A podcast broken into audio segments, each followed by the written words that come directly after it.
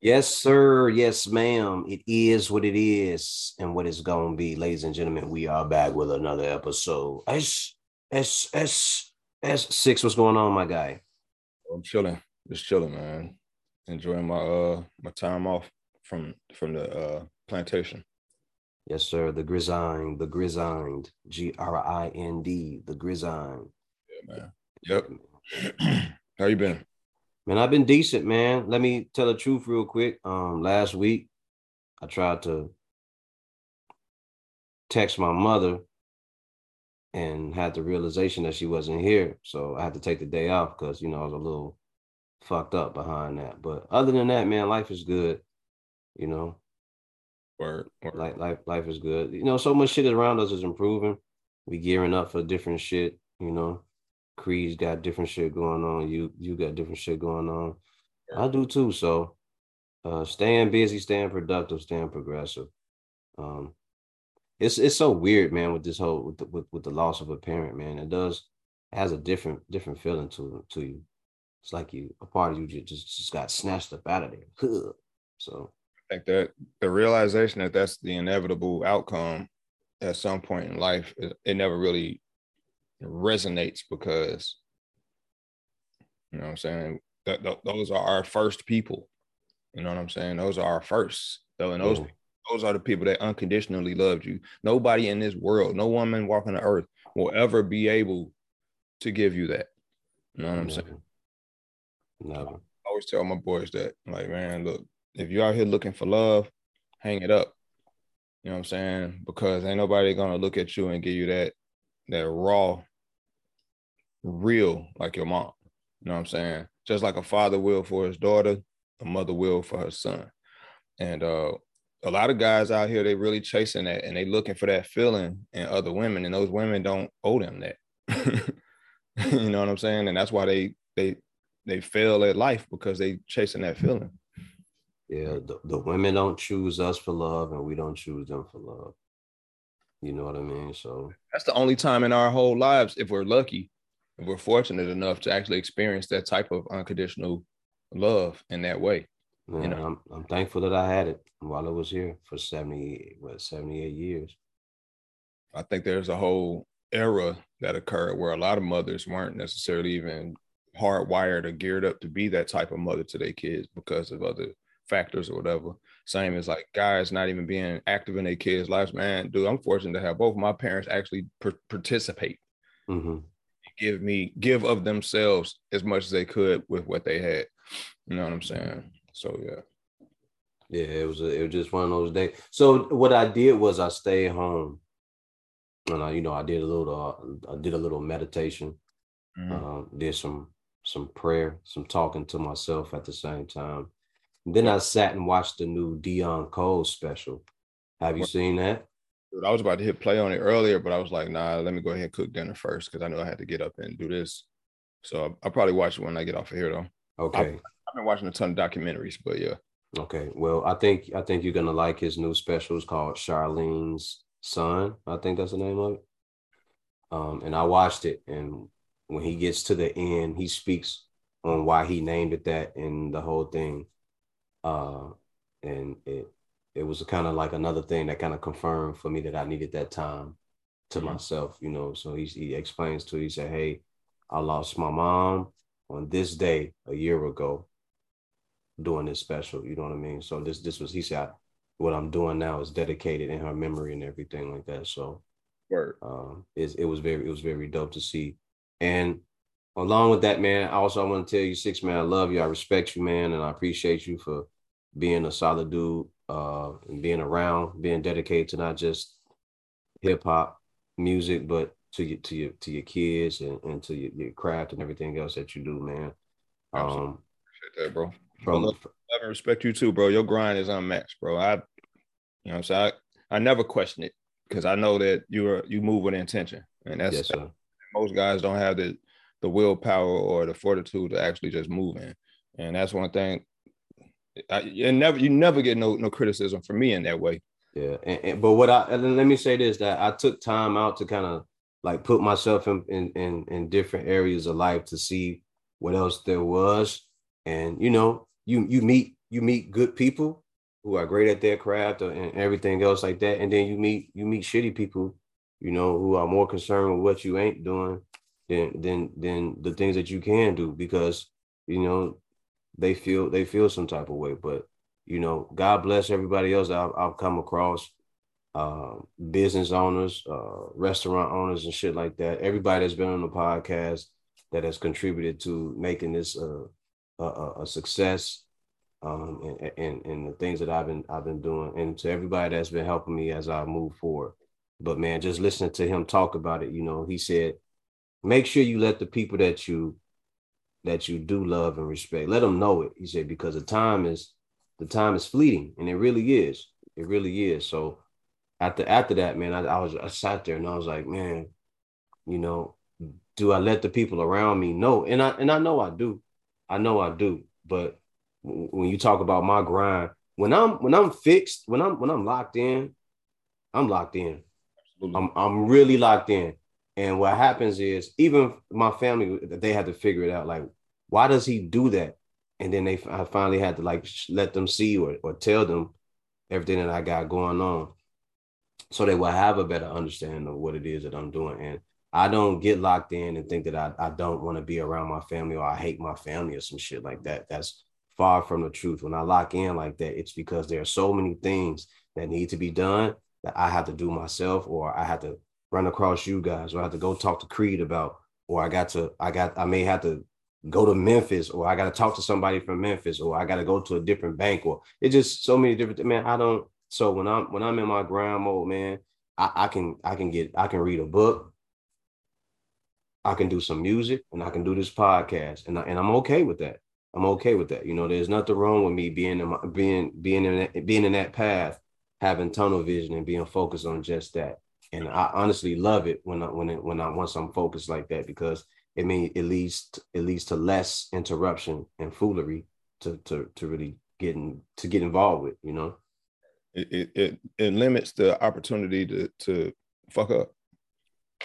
You know and that's that's a big deal. That's really a big deal. I kind of, um, you know, so we talked about it. Like with me, I told you, you know, so I manage 15 people on a team. Um, and uh, it's you know you're dealing with all these different personalities, and you're hearing all these stories from these people. You know, I'm saying I, because that's what I do. I kind of got to be, you know, I'm saying in this servant leadership role where I kind of got to make myself available and that way I, they can utilize me as much as I need to utilize them to get the objective accomplished. Mm-hmm. And it's a lot of personalities and attitudes and things like that. And I, I realized that everybody got a story, bro. And uh, nobody really understands like my story because I don't, you know, so I don't, I, don't have a problem opening up about my story, but I don't just be willingly like spilling my my bean, spilling the beans about who I am and what I'm into outside of the job because it ain't nobody business unless I feel like we got that rapport. But like as I you know, I'm saying as I go through my my my work week or whatever, and I'm talking to them and I'm seeing all the different shit that's happening as far as like the person to person beefs, the person to person interactions, who's cool with who, the little clicks and all this old shit. And I'm always the I'm always in the position that I'm always going to be the odd man out. And I've become so comfortable in being that because I can always rest assured that I can I can focus on what the what the end game is always going to be on a personal level and in my professional life, right? And it kind I, I kind of learned that from my parents. Like my mom was a, a, registered nurse. You know what I'm saying? She went to nursing school and shit like that. Pops paid for nursing school. Uh, she was real highly respected in the field. You know what I'm saying? My dad is the hub, the family. Everybody, don't nobody touches down in Chicago and not come see him. When people say ch- the check in, this nigga, he don't even ask for it. You know what I'm saying? He the dude, like he's like me. He'll stay in the crib and just and, and work away at what he's working on. He'll be in the crib just focused on because he's real family oriented. He raised us to be that way. My sister's that way, both of them. My brother's that way we kind of got this uh, this mentality that you know what I'm saying it's family over everything. And I, I really appreciate that because I think that that was it was, that was him changing the paradigm. He shifted the paradigm because yeah. It wasn't the focus. His parents didn't have that focus. My grandma was, needless to say, my grandmother was of that the silent generation because my dad is a boomer, so she's the silent generation, and she kind of inherited the the feminist movement. You know what I'm saying? She kicked my granddad out. I can do it on my own. I got this. Got a job at the post office, made a lot of money. Blah blah blah. Bought her house. Moved moved them out the projects when she bought the house and all this shit. Uh, granddad was a hustler. He was in the streets. You know what I'm saying? So needing to leave him was obviously it was something she had to do. I, I it probably I wasn't there. I don't know. I hear stories about it. He never really talked about it before he died. He just said he had to do what he had to do. She's the one with all the stories, so I can't put a whole lot of credence in either side of it because I didn't. I don't have the pieces in place. But the way it adds up to me is my dad shifted the paradigm. You know what I'm saying? He it was something about that that he didn't like or appreciate. That he said, "No, what I'm gonna do it different." You know what I mean? And that's been hardcore why me and my siblings are the way we are about our kids. You know what I'm saying? So that shit matters, bro. And when I when I as I manage the people that I manage and I see the things that's going on with them, the attitudes, the mood swings, all the shit that they just like people go through shit, bro. And the way it's all about what it's all about self-management. It's all about how, what you do to to unload, how you how you how you vent, how you what you you know saying how you keep yourself busy, mental health care, stuff like that. Like think these are conversations that 25, 30 years ago wasn't even had in the black community, bro. True. You know what I mean? My my mom was like big on pray about it, let's go to church, blah, blah, blah. It wasn't like no self-reflection type deal, but maybe it was. Maybe the prayer component was her their that version of what it is I'm speaking of. Whereas my dad is even the same. My dad's like shit, he would work on cars, he'll go to work, he'll come home, work on his car. He'll uh listen, sit in the living room, listen to his music. You know what I'm saying? He'll watch his TV shows, watch a football game, drink his beer. You know what I'm saying? Somebody come over, we send we all sit down, talk, chit chat. You know what I'm saying? Very welcoming. That was his therapy. You know what I'm saying? My therapy component is music, kicking it with y'all, uh, the mentorship of the young bucks that used to come kick it with me and shit like that. That was me kind of like pouring into people. You know what I'm saying? Because I felt like that was I was serving a purpose. And I think once people understand the importance of that, we understand that we all kind of like we need each other. You know, saying that's the community community thing that not, most most of us kind of ignore, and that's what's kind of lacking in the modern era for a lot of people. That community component, because that's what I see on my job. Like, there's no way 15 people work, 16 people, 18 people work together, and a bulk of them just don't like each other for whatever random reason because there's no community com- component on the team. There, there's no sense of community. There's no family component. You work with these people. You spend a bulk of your life with these people, and there's hours or more. You you have so much distrust for these people because what's because you can't wait to go back into the the the the confines of your home because your home is your safe place. Your home should be that. However, you should be able to move around in this world uh, no matter how dangerous the situation is, no matter how how chaotic the situation is, with the idea that there's somewhere out there or someone out there that you can connect with. You see what I'm saying? That's how that's how we survive in this life. I move in, in and out of Chicago. I know what the fuck is happening out there. You know what I'm saying? I switch that fucking signal on in my head, like boom, let's be on alert. Yep. You know what I'm saying? And I and I do I if I if my intention is, is to kick it with my daughter, I'm there for that. We doing it. We own that. If I got time for anything extra, I make phone calls and I arrange it. I'm not just gonna pop up nowhere. I'm not reckless like that. And that's because I know that I have to make sure that I make it back in one piece and then mm-hmm. not come back. but it's the it's the mentality, dude. It's all it's the it's the the training. It's the mental training, man. Yeah, it's not like, and it's no disrespect to the South. It's not like the South where you can just show up at people's houses and you will be welcome because big mama or auntie or somebody is might actually be there to let you in and you can just stay there and hang out. This is. Chicago where a person, even if they are home, that don't mean that it's meant for you to drop by. Right. That may be the time where I'm rest. Well, a person could actually be resting, or they they this might be the day that they have time to actually create. You know, it's a different set of rules when you when you're moving around uh, up here yep. uh, and you're engaging with people or you're trying to link up with people like you do and like I do and anybody else does. So It's it's it's a different attitude to it when you're here or when you're dealing with the people that are here. Man, but yeah, I am very thankful, very very thankful of the people who who matter to me the most. I salute to uh, salute to everybody that left me voice messages, the prayers, and everything uh, during my mom's death, uh, and while she was hanging on for life at one point, and and then having that one conversation with her and letting her know, yo, if you don't want to do this, you don't you don't have to do it no more. Mm-hmm. You know, and from there, it just was what it was. So, right, uh, just thankful for thankful for each and every person, man, who dropped gems on me, did something good for me, and or cha- help change my mindset. You know, it's uh, it, it it, it worked. Yeah, it matters. You know what I'm saying? It's a big deal because that's part of that's that's how you know who's in your tribe. Mm-hmm. You know I'm saying? Like we had these little clusters of friend groups or whatever. We don't realize that that's tribalism. That's yeah. our tribe. You know what I'm saying? And those tribes extend out. You know what I'm saying? Like I and I tell people all the time, I don't have a I don't have a massive circle of people I call quote unquote friends because that's impossible for for my personality type. You know what I'm saying?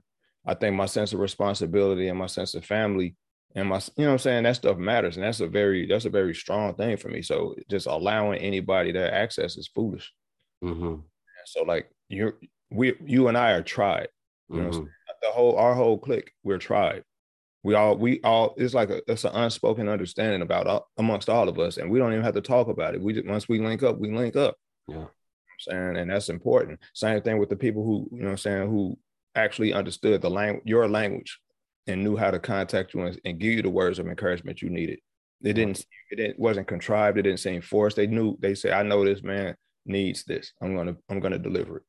And, and and that's the great thing about it, right? Some people knew that there was a part of me that was, of course, mentally going through it, right? There's people who also had been through it. My cousins uh, they were letting me know, hey, cuz, this is how I felt when this happened, when I lost mom. And then the next year after I lost dad, this is what I went through. This is how it felt. This is how you may feel. This is some of the stuff that you may have to deal with, but you got to fight through it and keep going.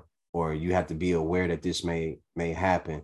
I don't know how you're gonna take it, cuzzo, because you know you're you're a different type. You your anger will will for may force you to do something or it may it may you may look for an out um, on a person you know they so they would just like gauge gauge each situation you know and and and, and just be aware that people are stupid and, and people are idiots and they don't they don't really know um and over the past over the past few months you realize like a lot of people they don't they don't have any real awareness of who they're really who they're really talking to or dealing with and how and how quick this can really just go bad for you yeah, they have no. Um, I think they they they they they try to express empathy, but they don't know they don't how to they don't know how to make that connection.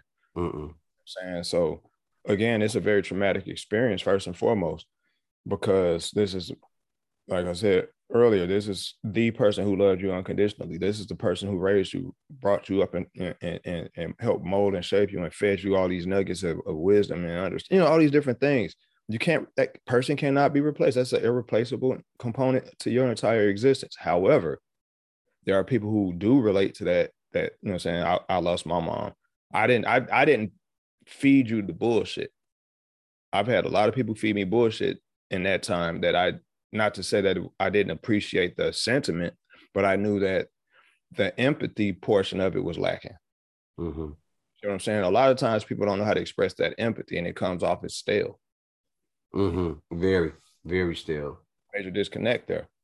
You know what I'm saying? It comes off as stale or or just doing the bullshit to be doing the bullshit, right? Very disingenuous. Yeah, disingenuous. That's a very good way of putting uh, a very good way of putting it. Um, and you know it, you know it by by how it's coming off too. So, um, man, I, I just I, am appreciative of that. But on to something else that I want to talk about. All right. So I did, I finally did what you asked me to do, read some of the questions off um and get and get that shit answered. So I'm gonna ask you some of these same questions that I was asked. Are you usually the smartest person in the room? Not usually, but a lot of the times I'll say closing in on the on the majority of the time. I find myself in that way unless I put my I've got to constantly put myself in rooms where I'm not that smart. You know what I'm saying? Where I can constantly learn and and glean something from people. You know, um, in most conversations, I'm always shocking people that I know what I know because most people don't assume that I know most of this shit. Because I'm I'm a I'm a stoic person. I just I sit there and I'm more observer. I'm a people watcher. Yeah. I here's the crazy part. When you do know shit, why do people why are people astonished or why they why what's the whole competition about like i think a lot of it i've come i've learned that a lot of it is i tend to know stuff they didn't even know. Or i, I regardless a, regardless like i had an understanding of something that they never even considered. So it's almost like you and i we talk uh we talk space time travel all the quasars. all the science stuff. And that's that's not a typical conversation for you know what i'm saying? Like most uh, most guys talk women in sports you know what i'm saying? But to me i think that's posing. I think that's that's too easy. You know what i'm saying? Like we could talk we could talk music and most people just talk who the music artists are that they like but we being on the artistic side of it and being inside the creative process we kind of talk about it from a more technical standpoint. That yeah. shocks they people are shocked that i can play piano and guitar. You know what I'm saying? People are shocked that I play music on a PlayStation. You know what I'm saying? That type of stuff. I to me, it doesn't, it's not shocking because I put my mind to it. Think about it like this. Like most people don't accomplish mo- most people don't have a sense of accomplishment in their lives. I think as a man, I think a, a man by the time he reaches 25 should accomplish at least one thing. Mm. And that means from from beginning to end completion. And it doesn't mean just go to college, or it doesn't mean just go get this job and get a raise and stuff like that. I mean, it's like something, a personal goal, accomplish a personal goal. If you want to, if you want to build muscle mass, you go to the gym or get you a weight set and, and set that goal. If you're trying to lose some weight, set that goal and accomplish it. If you want to get this, if you want to have this, uh, if you want a, a particular type of car, if I want an old school colors, I got to go research it, figure out what the cost is going to be, find out what's wrong with it so I can get it fixed. With all, all know what I'm saying? Get all that together before I even go approach that and and and make that goal complete. But I have to commit to it. And I think that's what it is. A lot of a lot of people don't commit to things like that. And that's that's not my problem. I just that's I'll move in and like setting goals. I'm always a goal oriented person in that way. So yeah. yeah. It, it's it's weird to me, right? So the the singing shit that I that I that you guys know about me being able to do, right? Caught me off guard with that one. okay, okay. So too shocked. Okay, all right. Let's use that, bro. Keep doing that. You know. okay, so it, it happens, right? And then you go, well, it ain't like I, I can't do it. It's just one of those things that I don't really let people know that I'm I'm capable of doing. But mm-hmm. I grew up I grew up in a church choir. Right. You know what I mean? When I usually when people hear me crooning, I'm offbeat but I'm offbeat on purpose because I'm not trying to I'm not trying to sing. Like um, I know I'm doing it. Like I'm under around through the through the through the beat or whatever, and I'm off. I'm flat, right? So I know that I'm doing it. But then when I go to a studio and I and I get on key and I actually start singing the song, some people are astonished, and the people that aren't astonished, they're trying to com- They're trying to compete with me, and it's like, wait, are you competing with me because you you know that I can sing now, or are you trying to make yourself. Yeah. yeah. It's, you know what I'm saying? Which is natural. It's natural because I, I I've been in, in rooms where I make beats. I've made beats live, and I've had people all of a sudden want to come and contribute or make a beat of their own to show me they can do it too, or do it better than me. Which uh, I've, I've never said I'm the best at everything I do. You know what I'm saying? But what I do is I excel at learning how to get it done and do it efficiently. You know what I'm saying? But yeah, it's like one of them things where people they they become competitive, especially because again, it's about the completion portion of it. You you know what I'm saying? Most people never even get up and join the choir in the church. You can have a a, a, a congregation of 150 people, and what 25 join the choir. Maybe well, that's the maybe. Maybe you know what I'm saying, or you get one or two people who play organ, one or two people who play drums, you see what I'm saying? Those are people who are those are the outliers. Those are the people who actually want to contribute in the ministry that's higher than just sitting there and absorbing information. Mm-hmm. All of us aren't just consumers. You know what I'm saying? Some of us are producers. We kind of just got it, we got it, we got the gift to do it and we kind of do it. Yeah. And that was one of the things I said when I was answering the questions. I think you you know this, Creed know this, Smith know this. I'm eclectic. I can do a lot of different shit. Absolutely. I can do a lot of different shit. Six, you can do a lot of different shit. Um, it just depends on how we feeling one day. I may wake up and want to do six things today. Thanks.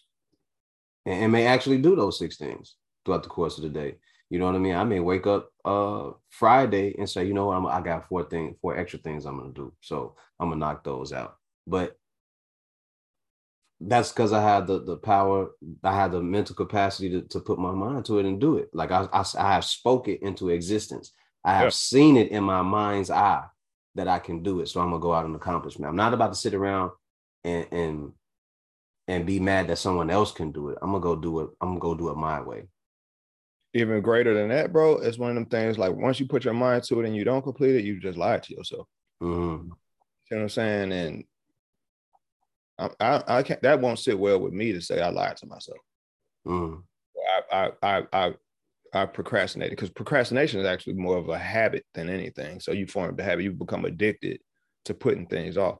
Mm-hmm. You know what I'm saying, and that's something that again it takes what 20 some days almost a month to form a habit and about the same amount of time to break that same habit so that means all you got to do is just put something off for about that length of time and now you've kind of like trained yourself to just say nah i do it later nah i do it later nah i do it yeah. later later some one day later's not going to come you know what i'm saying? And we're not promised tomorrow we're not promised the next minute anyway. So you know, how you you know what i'm saying? What you do with your time is your business. However i'm just one of the people where like losing my mom kind of got me in a space where like dude i gotta a sense of urgency is important and you have to get things done. You can't wait.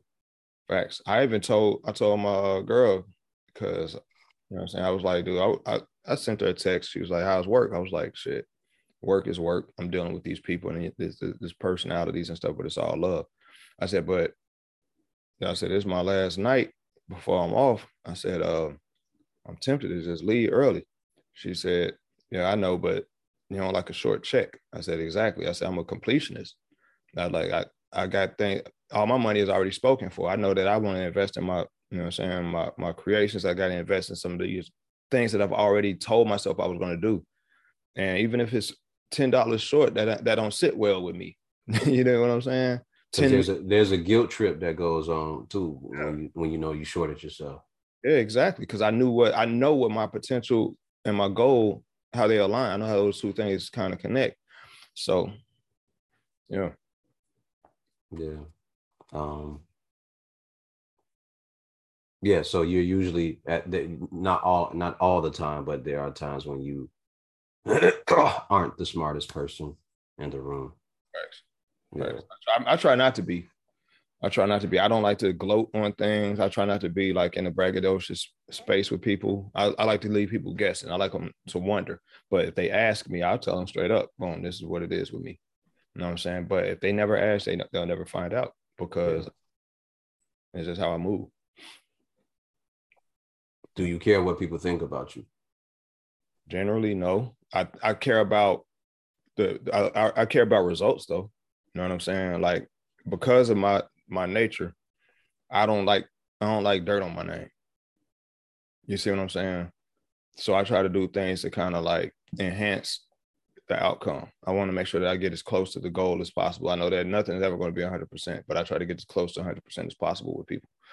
So uh, what people think about me is their business, but I do want whatever whatever impression I leave to be what it's going to be. And I want it to be because I made that outcome be be that. I don't want it to be because hey, I left you guessing so much that hey, now you get to just draw your own conclusions about me, and now I gotta when shit starts stacking up, I gotta prove y'all wrong. Fuck all that. Character over reputation. Yeah. Yeah. But you know, in certain situations, six when you don't really give a, you don't really care too much about whoever it is, it, you know, you walk away like I ain't, I ain't worried about nobody doing nothing. So yeah, dude, I got this motto. I say this shit at work all the time.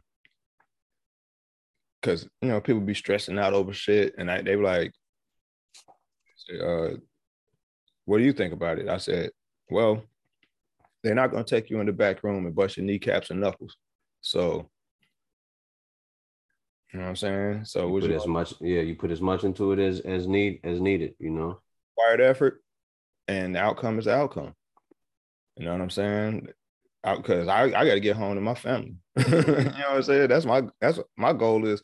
It's more stressful driving to and from work than it is dealing with these people, because I'm in a motherfucking machine on a road full of machines. Yeah. any one of these machines could be out of control and, and, and smash into mines and cause something else. The yeah. next question is Do you think that there are more presidents that could have been uh, of a different heritage other than Anglo Saxon, Caucasian, white? I think we had this conversation before. Uh, and we had this conversation quite a few times off mic, but I do know that uh, I do believe that there, there quite a few. I think there was at least at minimum five. But I do believe that the government, the governing body before America was considered America, and you know, and they fucking decided that that was going to be what it was. Their governing body before them that was was chock full of uh native and African people that were governing. And, and correct, yeah. correct, because they were. Go ahead. Go ahead. Say it.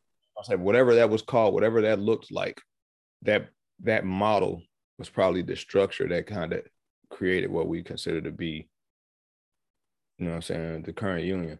Yeah, because there were already towns and everything that were already here. There are already black men and natives, indigenous people that were already walking around here doing whatever they were doing, right? So doing whatever that they were doing.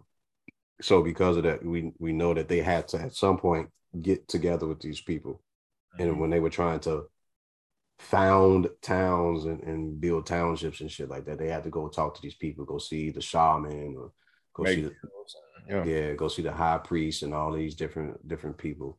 Uh, so we definitely know that there were dealings with people, and at some point, somebody slept with somebody. And I'm guaranteeing you that there wasn't no there was no just decimation of entire entire governing bodies just to make America become America. You know what I'm saying? There were some concessions made. And even though we like to believe that it was just all white everything, well, we were like to be, we would like to believe they want us to believe that it was just all white everything. That nope, mm-mm. it's impossible, bro. It was it's impossible because even when they even when they landed, people of color outnumbered them. Correct, and it was documented that they said when they landed, uh, people with dark faces and shiny teeth greeted them mm-hmm. and helped them out it's it's been documented. So we we know that, and and we know through those parts of history, if you if you read the the history books or whatever, it, will it'll show you and tell you all that type of stuff. So yeah, those are those are some of the questions I wanted to run by you and get your opinion on it because you know I did my 14 15 minutes answering different questions. Um I, I peeped it out. It was dope. I think that uh you know what I'm saying? The questions were legit. None from the ones that you chose from. I don't know if that was everything, but or the ones you just chose from. But I do believe that uh that's something if you you only got to do it every month, but just pick a random time to just answer questions and engage the audience. Shit, why not? That they people want to be people want to feel heard and involved, especially if they're actually consuming your content. Yeah. If you all like what we are doing, you can also subscribe to the podcast yep. uh, and the YouTube channel and the IG uh, page, the Instagram page, and leave comments or DM like you've been doing, or the emails or whatever. At yep. some point, we will get to you. You know, it. it, it, it I am not just ignoring you to ignore you, but we do stay busy over here. Like we are working, man. We do work 50 hours a week or more. And then we come home and do music. We make beats. We go sing places and we do all this different stuff um yeah and that that that that's what happens so my normal voice is like this when i'm chilling when i'm around you guys or whatever that threw you off when you heard me singing the first time you caught me off guard a little bit i remember you mentioned before that you you croon but you know like everybody says they they do something you know what i'm saying but to actually witness it like, okay damn this dude really you, got, you know what i'm saying he got the chops you know and I don't brag. I'm not. I'm not. I don't, I'm not a braggadocious guy. Exactly. Like when you said you rap. You know what I'm saying? First time I heard you rap, I immediately like, hey, we got to do this. You know what I mean? Because I, I already knew what was there. I could hear it. Like, okay, yeah, you know what he's talking about. You know what he's doing. It's just about making this thing thing come together. Yeah, get my sound back together. Yeah, and that's really that's really what it was for me, man. Because again, I've been around so many different talents. You heard a lot of my older music. You know what I'm saying? All the different ranges of stuff that I would work on and stuff like that. Different type of artists that I work with. So it's like the surprise of it probably didn't hit, sit in too long with me as much as it would with somebody who probably just doesn't uh, exist in the space that we exist in musically. Yeah, yeah, and then coming in the studio and just doing it um, on cue or or fucking around, and then you just go, oh, he he can when he ready, he'll just do it without without being bothered or having a drink, you know. And yeah, absolutely, you know what I'm saying, just kicking it and have, you know what I'm saying, just letting it kind of come together and be like, all right, hey, you should that shit you just did, we should put that in a song. You know what I'm saying? And just go from there. Right. Yeah, yeah. And then I did the shit for your brother. I, I don't think he was expecting that. I don't think he was expecting that either. Text me immediately. He texted me immediately. It was like a conversation I never had with him. I just I thought he just knew it because of shit that you know what I'm saying. Because I, I was anytime we make some music, I would try to get his opinion, Tony opinion, know I'm saying, send it to like three people just to get, you know I'm saying, I might send it to phone. Hey, what y'all think on this? And what this was like the one time where he was actually shocked and surprised that you chose to do it for him. Mm. And I think that's what really because it was dope. It, and he was like, damn, I need more of that. he didn't get back to me though. He never got back to me. But yeah, that's just how I be, man. Sometimes I be like, when, when I shoot you a beat, I don't, I don't, I, I don't never send you with a, I'll never send a beat with a request. No, you don't. You just say, do what you do. and then you might sing on it, you might not. Sometimes I'm like, damn, he ain't sing on this one. You gotta let me know what you want, man. Like, well, I'm gonna just keep on fucking with this and just see where it goes and see whether or not that even makes sense. And sometimes it just wasn't needed. You know what I'm saying? But I just be like, I, I I'll be caught off guard if you do or you don't because I never know how you hear the beat. Yeah, that, and that's the other thing. If I if I don't hear the melody or whatever it is, uh, when it's playing, then I I I'll stay off of it, and or I'll do I'll do some um bop shit. You know what I mean? And just right. bop around on it. But if I if I don't hear it, I'll I'll I'll leave it alone. Right. You know. But now, the, if it if to me if ever we had that instance where if to me it sounded like hey, you need to embellish this one a little bit more, put some vocals to it, you know what I'm saying, sing on it then I just make the request. But I never see the need, you know what I'm saying, the driving need, because usually the direction of the song is the direction of the song. Yeah. yeah. Different from you, Smith don't really like that shit. He don't like niggas on hooks and shit like that or something. He's he told me. He's like, I don't care for none of that shit. Man, he just wanted like yeah, spit your bars, man. Get your get your bars off. What I think what it is too, man, it's like there's levels to it, bro. Because that's how I feel about his levels. So it's the same thing with niggas who rap, man. It's like some niggas be trying to overdo it with the punchlines, or some niggas be trying to overdo it with the with the wordplay and the flow. And like, nigga, calm the fuck down. The beat don't require all that. You know what I'm saying? But again, it's it, it's different because again, he don't he he's not the vocalist. You know what I'm saying? As a producer, he can totally focus on the, the construction of that that beat in the song and say, you know what, this is because I'm existing in this space, I can hear the things that you're overlooking. You know what I'm saying? Like most rappers who don't make beats don't ever consider the pocket they rapping in. You know what I'm saying? They just want to rap. They want to get their flow off. They don't think about, hey, maybe I should switch the pocket that I'm dropping these words in so that I can have a little bit more bounce to it, or yeah, you know, and, and, make it more groovy, make it, you know, what I'm saying, vibe a little bit more. Maybe listen to yeah, listen to when that kick and that snare goes in and out. Yeah, shit like that uh chain together some some phrases a little bit to kind of make it sound more jazzy. You know what I'm saying? Do some Rakim type shit. Let me yeah. get up some Crooked I level shit. Let me, you know what I'm saying? But most rappers just be like, man, I'm a I'm I'm the best rapper in the room. Ain't nobody fucking with me. I eat all these rappers up. Watch. And they get in the booth and they spit they heart out. and then they come out and they're like, so what you think? And you're like, dude, you did too much. Way too much. You know, crooked Crooked I's great. He has a dope ass pocket when like when he goes in and out of that pocket. He he's incredible. Yeah, yeah. But this is my thing, and I, I think this is with a lot of rappers, especially like rappers who rap. Very few, at his level can do uh interchangeable things with their words. Mm. He has a strong vocabulary. He, he's a linguist. It's obvious because he he uses he uses every part of his lexicon to his advantage to make sure that his wordplay is dope, and he interchanges his his punchlines, his metaphors, his similes. All of those things are kind of like layered, and still maintains the the structure of his flow. I think he's better at that than even Royce. You know what I'm saying? But what Royce, what Royce excels at is uh cadence, vocal inflection on top of like the punchlines. Like he actually, he actually he'll articulate the idea and spit it with the attitude and the and the function of his, you know I'm saying, what he wants you to feel when he's delivering it. Whereas Crooked I will focus on the words and make sure you hear it and you understand and you can feel it. And I think that's where those levels and those tiers of, of MC come in. Um, I think uh, my personal opinion, most people will argue me down over it, but I think Lupe beats all beats the rest of them out in that. Like Lupe's wordplay, his vocal inflection, his, his ability to sing, is, is you know, so all of these different things coming from a Chicago artist is probably bar none a, a master class on how to do all the things that Crooked I and Royce knows how to do. And Royce is, is he he really is top tier. Yeah. He's he's really top tier.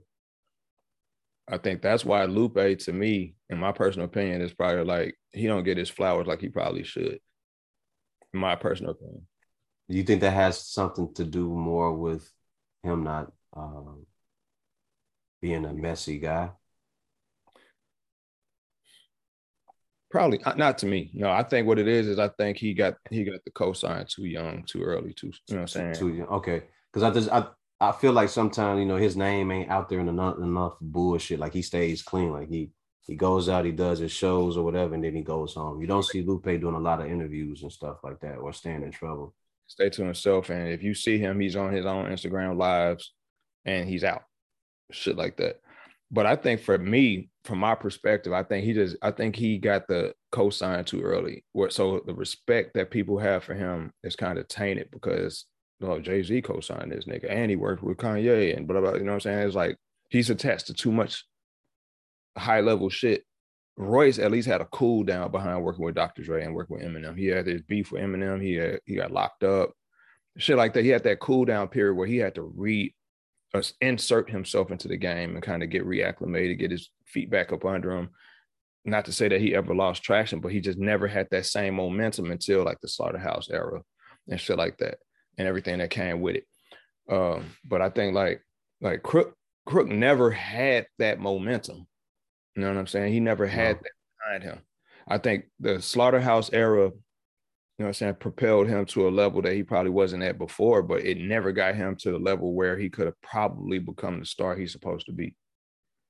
You know what I'm saying? Do you think that he should have focused more, more on a craft during the time that the, the slaughterhouse kind of like got shelled and put out more projects? Or did he? Because I don't I don't feel like he did. And maybe it's just because I stopped paying attention because we all got into other shit uh far as music and, and doing other things. I think he did, but I don't think he did it at the level he should have. I think that the level he should have done it should have been at the same level that Joe Budden got into his podcast, and the same level that Royce got into his prime and his uh when he did the Book of Ryan. It's like like Royce kind of hunkered down and kind of focused his energy in specific places, whereas Crook was doing his he got he, with Crook's Corner podcast. He spent a whole lot of time on social media engaging his fans and talking to the people he put out some projects. He did a couple projects with uh, Joell, but none of that shit really stuck like it pro- it should have. I don't know none of the logistics as to what caused a lot of the momentum shift. Yeah, so and so that's the other part I want to I wanted to ask about it because now that I think about it, he did have two of those projects was a, was about bucking against the system, right? But you never saw a real good push for those for those albums. It was just like, hey, my project is out, fuck with it. And he was I think what it is, man, is like he might have seen the potential for a new beginning going to Shady Records because he was so close to being in the rooms that he always wanted to be back in. You know what I'm saying? Whereas, let's be real, man. All right, we're gonna we're gonna keep it a keep it a beam. Like Joe was the star of Slaughterhouse. He was the biggest, he was the biggest star of the group. Not to say he was the biggest star, period, but the biggest star of the group. He's the one that had the the Grammy nominated single and blah, blah, blah. You know what I'm saying? Royce would be number two behind that in terms of popularity. People knew who Royce the Five Nine was. They knew Bad Meets Evil, blah blah blah, and that's strictly off of his affiliation with Eminem and Dr. Dre and stuff like that. And then you go, it's a it's a two way tie between between Joell Ortiz and uh and Crook, and Joell was at least uh signed to shape. I mean, aftermath for a little bit before you got dropped. You know what I'm saying? Because he was on the label when Rakim was on the label. You know what I'm saying? And Dre was really trying to work with him and stuff like that, but certain stuff didn't didn't pan out because you know Dre is very picky like that. But Crook had his his death row era moments when that shit kind of came down to whatever it came down to. I don't know what was going on. I know he had his double XL cover shit um, when he was part of the freshman class, but I don't know like what that looked like for him commercially. I don't know what that looked like for him career wise until Slaughterhouse, bro. You see what I'm saying? And he's a top tier lyricist. He's probably he's probably elite. He's an alien, but that don't mean shit in the in, in the grand scheme of the business of of music. You know what I'm saying? Especially nowadays, because that's not even a requirement to become, you know what I'm saying, a, a, a financially stable star. Because guess what? It's kind of like too little, too late for rappers like that. You know what I'm saying? It's like you either hit your stride when it's time and become that that magnet for that fan base, or you kind of just be scraping and, and, and grasping at at the rope as it's slipping away. So can we then say that it was the way that it was being packaged? Most likely so. I think I don't even think it was the packaging though, bro. I think it's just the product in general because you think about like when when slaughter even with slaughterhouse they they were like an underground favorite they weren't like a mainstream they, they were but that's what i'm saying so when they went to no Shaq, one expected that first album to gain as much success as it did but i did because i was like yo these are four four of some of the dopest guys out right but what i was expecting on the on the second album was for them to have free reign at Shady Records to do whatever it is they're gonna do. Hey, you guys want to come over here and make a record? cool, we'll we'll we'll give you guys a budget, do all that, yada yada yada. Come to find out, there's all this pop pop bullshit that you know I really didn't, you know, I really didn't want to hear. I don't. I think that that's what most of the fans expected. I think most of the fans had this expectation that uh Shady Records was just gonna let Slaughterhouse do Slaughterhouse. I, that's what I expected. But that's obviously not what was in the contract and what was negotiated, and it's kind of what kind of drove Joe away from the, the situation. Okay. I mean, but, but so so you you you you you think like I think. Mm-hmm. How did y'all not go in there, hear this album, go, yeah, just take that out, take that out, and take that out? Because I think they probably did go through that process, but you know, like when you sign a deal, you don't necessarily own. It's very true. Product. Very true. And the, the person that's financing it owns the product. And because he wants his uh, immediate return off of it, you know, he's probably like, yo, this is Paul Rosenberg and Marshall and whoever else is part of that deal. You know what I'm saying? Like Shady Records is a, a is a is a company, it's a conglomerate. So it's like there's his brand, but there are so many people that's actually invested in making sure that those products actually become whatever they're going to become for the make how many late how many it might be a two album deal. You know what I'm saying? A single album deal, a four album deal, whatever that deal looked like the first one has to at least chart to, to kind of get a re- return on that investment. It does, but I, I think doing those type of songs wasn't made for artists like that. You know, like these are these are underground independent artists. You got to let them come in with that uh uh the the hammer dance. You got to let them do that type of shit, man, cuz that's what's to keep people involved in in what they what they're hearing. You got to let them do songs with Pharoahe Monch. You got to do stuff like that that's going to keep them in the hip hop lane, the, the Redmans of the world. We don't want to hear hear Skylar and all these other people yelling out in these songs talking about "Welcome to Our House." We don't want to hear that. We don't want to hear that. Know, Those are the songs that they wrote. They could have not wrote those songs. Yeah, they could have. They could have just heard them like, "Yo, we no, we're not gonna do that one." You know what I'm saying? If the album would have turned out to be uh, something that the the label couldn't get behind or felt like they couldn't get behind, and they could have just proved them wrong. But they they they acquiesced, And that's really something that you kind of got to look at. And they might not even feel like they acquiesced. They might even feel like anything I'm saying now, they might have an opposite point of view on, might tell me I'm full of shit. I don't know what I'm talking about. But I know what it looks like, you know what I'm saying? Not even necessarily in the music space, just your job, dude. You know what I'm saying? Like you might not even feel like wearing a fucking shirt and tie that day. You might just want to come in there in some sweats, but you know what the dress code is. I know what the dress code is, absolutely. But So- yeah, Records being, you know what I'm saying, the preeminent uh uh glamour label, because that's what all it is, is a fucking it's a it's a label that that appeases uh the contract that that Eminem has with with uh Iovine. Yeah. So that was his that's his little thing. Uh so coming over there to be able to meet those, those that criteria, it's probably written in the contract. Your first out, your first album outing is blah blah blah. Uh and it needs to meet blah blah blah. And this is a you know what I'm saying, these are the we need 17 songs, 16 songs, you know what I'm saying? Terrible. and we need to have at least we need to have at least three songs that that chart in these positions. We're trying to meet, you know, saying meet some benchmarks. But this this also proves that the business model doesn't work for all artists. It just doesn't.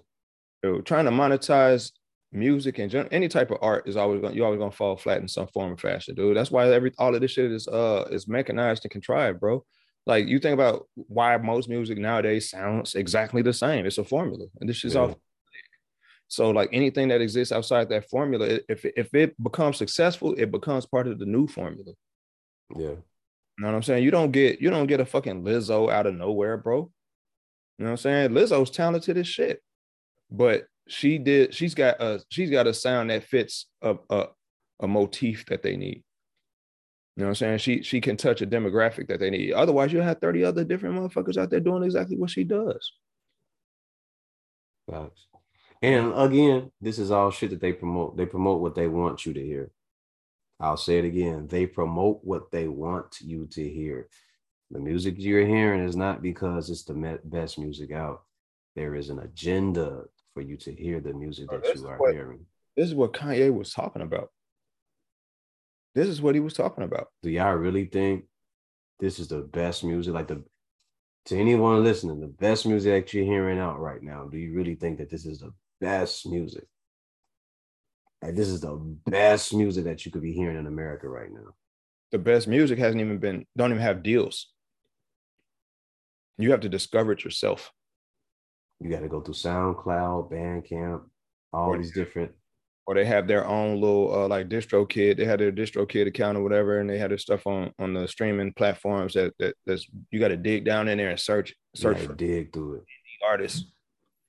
All these guys, the, the the all these dope ass artists that are out here that you never heard of, that are out here making moves. Like they don't sound like the rest of these guys. They sound very refreshing.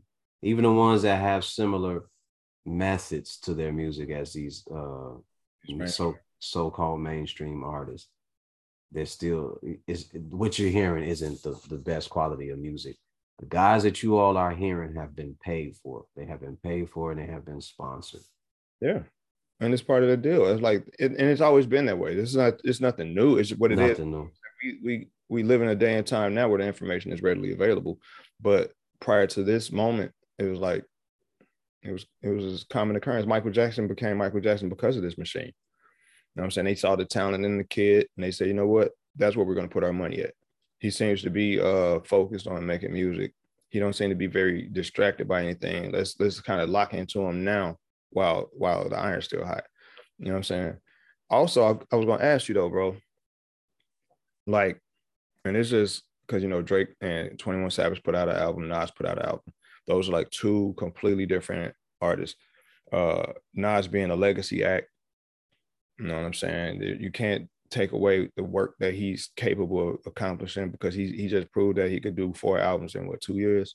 And, four and two and those are like highly regarded albums working with hit boy and i'm thinking that's like a marriage between two generations that kind of like hit boy can kind of tap into who nas is as an artist artist can tap into the hit boy for who he is as an artist and he put out some solid product. Is it Mhm.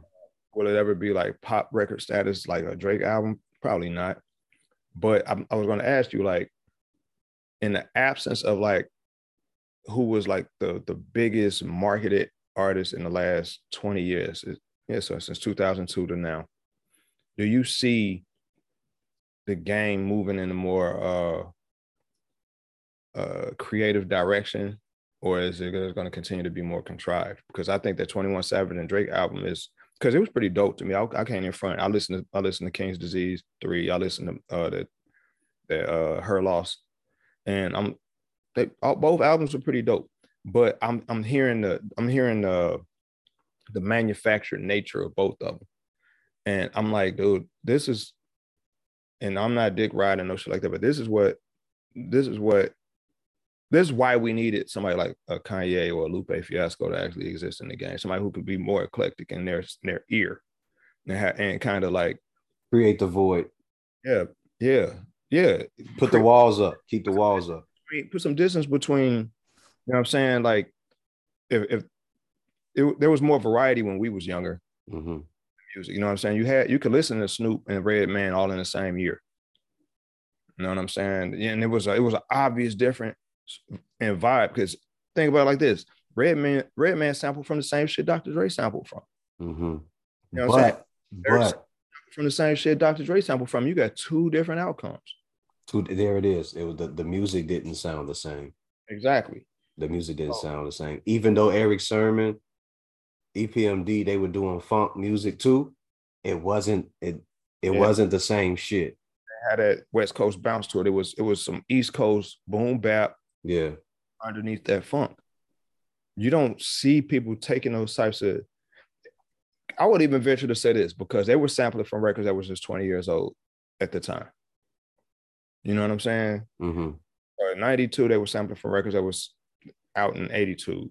No, fucking 70s. 70s. They were going to the 70s, bro. So they if they're sampling from the 70s, I, I don't see nothing wrong with them sampling from anything that came out in the 90s and early 2000s at this point right now because it's the same difference. However, the outcomes are always coming out to be contrived. It's the same outcomes. It's manufactured as fuck. Uh, when I'm when I'm hearing them sample, it's not even like they they're trying. No, it's just they they find a loop. Yeah. Like loop. no. say it one more time. Loop and some trap drums. Yeah, and so so when I'm I'm he- when I'm hearing it, I'm hearing the loop with the trap drums, but I'm not hearing anything chopped up, you know, broken down. There's no bridge to anything. It's like, yo, you guys aren't you guys aren't building beats anymore. Like you just looping everything. They're not even constructing songs anymore. It's like I'm just gonna drop these these bars. I'm gonna make a two minute song. Two minutes is a long time now because every everybody's attention span is limited. And now they're trying to get it down to 40 seconds. Now, if you're doing the TikToks and the IG reels, like they're really just trying to get you down to 40 seconds. Yep. And I think like the real creatives are the ones that are actually still just producing, you know what I'm saying, solid projects. Solid projects. Yeah, we lacking, man. It's like I, I I don't really get off into the whole mainstream aspect of it. I've already checked out in that area. Been checked out. But I do know that a lot of, I mean, it's kind of it's sad to see it go that way. But I just was wondering, like, do you see any turnaround with the with the absence of like the fifties, Kanye's, the Lupe's, the ones who kind of like aren't they're just not active no more. The ones who actually made the difference in what the sound, what the sound of the culture was at the time. It's not. They're not. They don't even exist in the genre no more, dude. No, no one's even paid attention to the fact. Well, people have, but Snoop put out an album what two, three weeks ago. Right. You know what I mean? Uh, there are guys who have actually put out albums and no one's really checking for that. Say what? Rhymes just dropped the EP. Busta Rhymes. Yep. Wow. So a lot not a lot of people know this, but when you're listening to to the music, you're not hearing. I, I guess we call them the outliers. You're not hearing the the the. You're not hearing the papooses in this right now. You're not hearing the Lupe fiascos to kind of create the lanes like yo that goes over there this goes over here and this and this. So we can differentiate that. It seems like everything is just becoming one big one big smoothie of, of, of bullshit to drink. And it's it's not really going to help. I don't think it's going to help the culture but maybe it's needed you know? Help cleanse itself. Yeah yeah. maybe maybe that's what it is. Maybe in, in what what do you call weak times call from call for strong uh I forgot what's called. Weak times call for strong. Weak weak times call for strong men. So maybe as the music just weakens and everything, it'll it'll produce a result where the more aggressive or the more mature music will will start to come back because we're fading to a point now where the music isn't as as strong as it used to be. Uh, I'm not hearing. Uh, I didn't hear the project, but with Twenty One Savage and and and Drake on it. Um, I I didn't know how good it was. I did hear King's Disease. King's Disease was okay. The third one, I like I like the first two better than that. Uh, but when I'm when I'm hearing, it's very hard for me to listen to the the trap beats and the drill beats because even with the samples that they're using, it just all just sounds so yeah, just so repetitive. It's just like just re- re- the repetition of someone doing the same thing over and over again. At least when we talked about, like you already spoke on, we had DJ Premier, we had Mannie Fresh, we had Scarface, we had Outkast and the Dungeon Family. Then you had Dr. Dre, you had DJ Quik, you had uh what's my man from uh Dog Pound? Yeah. You had Daz, right? Yeah, all these different all these different you had No I.D., you had you had uh Dilla. Yeah. Yeah, you had digging in the crates. You know what I'm saying? Diamond. Yeah, TC, yeah. Yeah. You know what I'm saying? It's, it's I think you had all these different things where it wasn't they were doing some of the same shit, but they were all doing it their way because they wanted to make sure that they kept some originality and they kept their own sound and their own signature. And you're not hearing it. There's no signature now, and there it's like I noticed too because there's like this whole this this big thing going on. I guess it was this, uh, one of the members of 808 Mafia, if I'm not mistaken. I believe it is. He uh got accused of stealing loops and uh they start, you know, saying younger, you know, saying young unsigned artists were like coming up like, hey, that was my loop.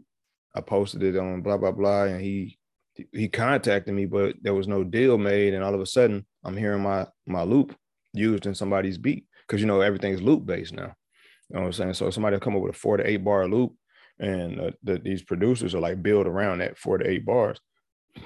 Excuse me, and uh now you have a scenario in place where motherfuckers ain't really getting their money like they supposed to because it's all it's convoluted. Now it's like the shit is like it, it's a crowded room. The, the the access, too many people have access, and there are no there's nobody to check the authenticity and check IDs on people who enter the room. Everybody's welcome. Hip hop has always been a welcome space for some reason. Culturally, it's one of them things where like everybody gets to join and be involved. All you gotta do if you're if you're whack, we'll call you out and you get pushed out the room. Well, that used to be the case, yeah. but now it's like if you call somebody whack, you're hating. Yeah. You, know you can't call you can't call nobody on their bullshit no more because authenticity does not matter no more. It's just all about clicking up and being part of this this this group of people that get money. They put the money before everything. You know what I'm saying? And now you now what that does is it causes like the the OGs, the legends to kind of like like Andre, he don't even feel competitive anymore. And He's a competitive MC. He fell back. You know what I'm saying? Um, and not to say that at, at, his age he should be out here trying to compete. At, you know what I'm saying? But but he, he don't have to. There's a crowd of people that would just love to hear uh, Three Stacks just rap anyway. Exactly. But he knows also he's a legacy act. So that means that for him to get a deal, for him to for him to put anything out, it would it would cause commercialization to kind of approach him, and it would be it, it wouldn't be advantageous to him because everything is is money driven now. It's not necessarily about but put, that's when it will work in his favor, though. It, it could, if, but he has to want to do it. Yeah, that's the thing. Does he want to do it? Exactly. And then, uh, uh, uh, so was it Zaytoven? He has a background in music. You don't hear a lot of guys with with backgrounds in music. Yeah. Who else besides Zaytoven is there? With a with a with a pure background in music currently, I don't know, bro. I can't because I don't know a lot of these new artists, man. I don't either. I, I, know. I know. In our era, Scarface played the guitar and a couple other instruments. Pimp C, Pimp C was was in school for orchestra and everything like that. So he all that stuff that we hear him playing, like he he's playing that because you know he was classically trained. Uh, when you hear Mannie Fresh, Mannie Fresh gave you some good drums and, and snares, but if you're listening, if you're listening, you can hear the, the bass guitar going off. You can hear all that lick going on. Beats by the pound. KLC, all see all that, man. Shit. Dungeon family, dude. Yeah. Yeah. Sleepy Brown alone. You know what I mean? It's like it's it's it also we talk in a, a era where a lot of these these guys came up where music programs weren't even in schools no more. No. No. I'm saying like when I was like when I got into playing piano, I, it was it was just an elective I took up in high school because it was available, and I took that shit up and I was I stuck it just stuck with me. You know what I'm saying? My dad bought, brought home a fucking guitar. My dad used to deliver books and magazines, bro, for a long time before he started really driving and, and doing, you know I'm saying, delivering medical supplies and stuff like that. But he would just stop off at music stores and come home with a drum pad. I learned how to, you know I'm saying, drum a little bit, get some rhythm. He came home with a with an acoustic guitar, came home with an electric guitar. He don't have no musical background, but he was trying things with me. He was like, "Hey, let's see what my son could get into. Let's see what yeah. like." You know but and that's what that's what the parents are were supposed to do, right?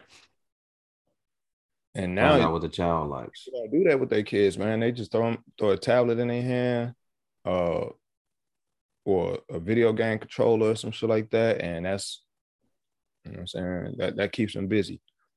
You know what I'm saying? They don't even buy them a basketball no more, or a football, or a baseball bat. You know what I'm saying? They just get them some electronic shit and be done with it. And it's up to the individual to say, you know what, this is what I'm into. Some people just naturally gifted. Some people just have the the the templates already in place, and they just start plugging in the templates so they can make music because music is just everything so digitized now. Yeah, yeah. And that's the crazy part. Like you used to have to play all these instruments to put them into a, a MPC and everything and, and sample it. Now all all all all these things are like presets now. They're presets toolkit, preset toolkits and things. So you don't have to. You, you just press a button and everything's there. But from what I learned from you guys and everything, even though this shit could be preset, it still doesn't sound the same or doesn't have that hit when you when you use certain instruments. So you still have to revert to using certain older sounds, older versions of of, of, of what a sound is, a software or whatever. I had like a thing where it's like if I'm gonna sample something, I'm intentionally like manipulating a pre-made uh somebody previously made uh sound so I'm to manipulate it. I'm not, if I'm to go with the loop, I'm to go with the loop. But if I'm going to chop it down, I'm deconstructing it to these small little pieces and kind of like rearranging things. But ultimately, like, like what, I did with uh one more, I decided you said what you wanted to do out the organ. I was like, you know what? I hear what he's saying on that, but I want to give it a different bounce. Because I know what the original sounded like. The original sounded real rigid. It didn't have like it didn't have no ebbs and flows and the no melodic ebbs and flows. I said, you know what, I'm gonna lay some keys. You know what I'm saying? And I sat, I sat at the uh the at the computer and I was just listening to it, just listening to it, listening to it. Shut that off, turned around, got to my my motif, and I just started playing these chords. I'm like, okay, put the put the song back on, put the chords over there. All right, that don't sound right. Let me change these chords. I started listening to what the key group was of, of the vocals, and I started saying, all right, this is the key group the actual vocals are in. So I'm gonna play in that key group. Now that sounds too rigid. Let me go off that key group by two semitones. All right, that sounds dope. All right, let me do this. All right, I'm gonna go back and change the drums now because the drums too trappy. I'm gonna go back and change. You know what I'm saying? I took the hi hats out. I kind of took the snare rolls out here, and I still kept the 808, but I used the 808 as an accent as opposed to as a feature. Okay. Shit like when that. I heard it, when I heard it, I was like, okay, way better, way better. Because what we had originally was like, huh? It was. It's a. I wanted to give it a vibe. Yeah. You know? Like, Originally, it was just like some boom, boom, boom, boom, boom. All you doing is boom, boom, yeah, but boom. But it was still so much missing. You like this ain't this ain't gonna catch. Right. This ain't gonna catch. I want to like, well, I'm gonna give it. I'm gonna give it like at least uh, um, a church feel without it being too churchy. You know what I'm saying? Keep the hip hop in it. You know what I'm saying? that's why I kind of lean more into the pianos. Like the organ is in the background, but I wanted to make the because I I think about I was thinking about like when I used to go to church as a kid, like that's the lady on the piano used to go go nuts. You know I, I used to love that man. The organ and the, in the, in the piano. Man. That was you know. But yeah, that's a but it's a it's I think what it comes down to is like what your thought process creatively comes. Yeah.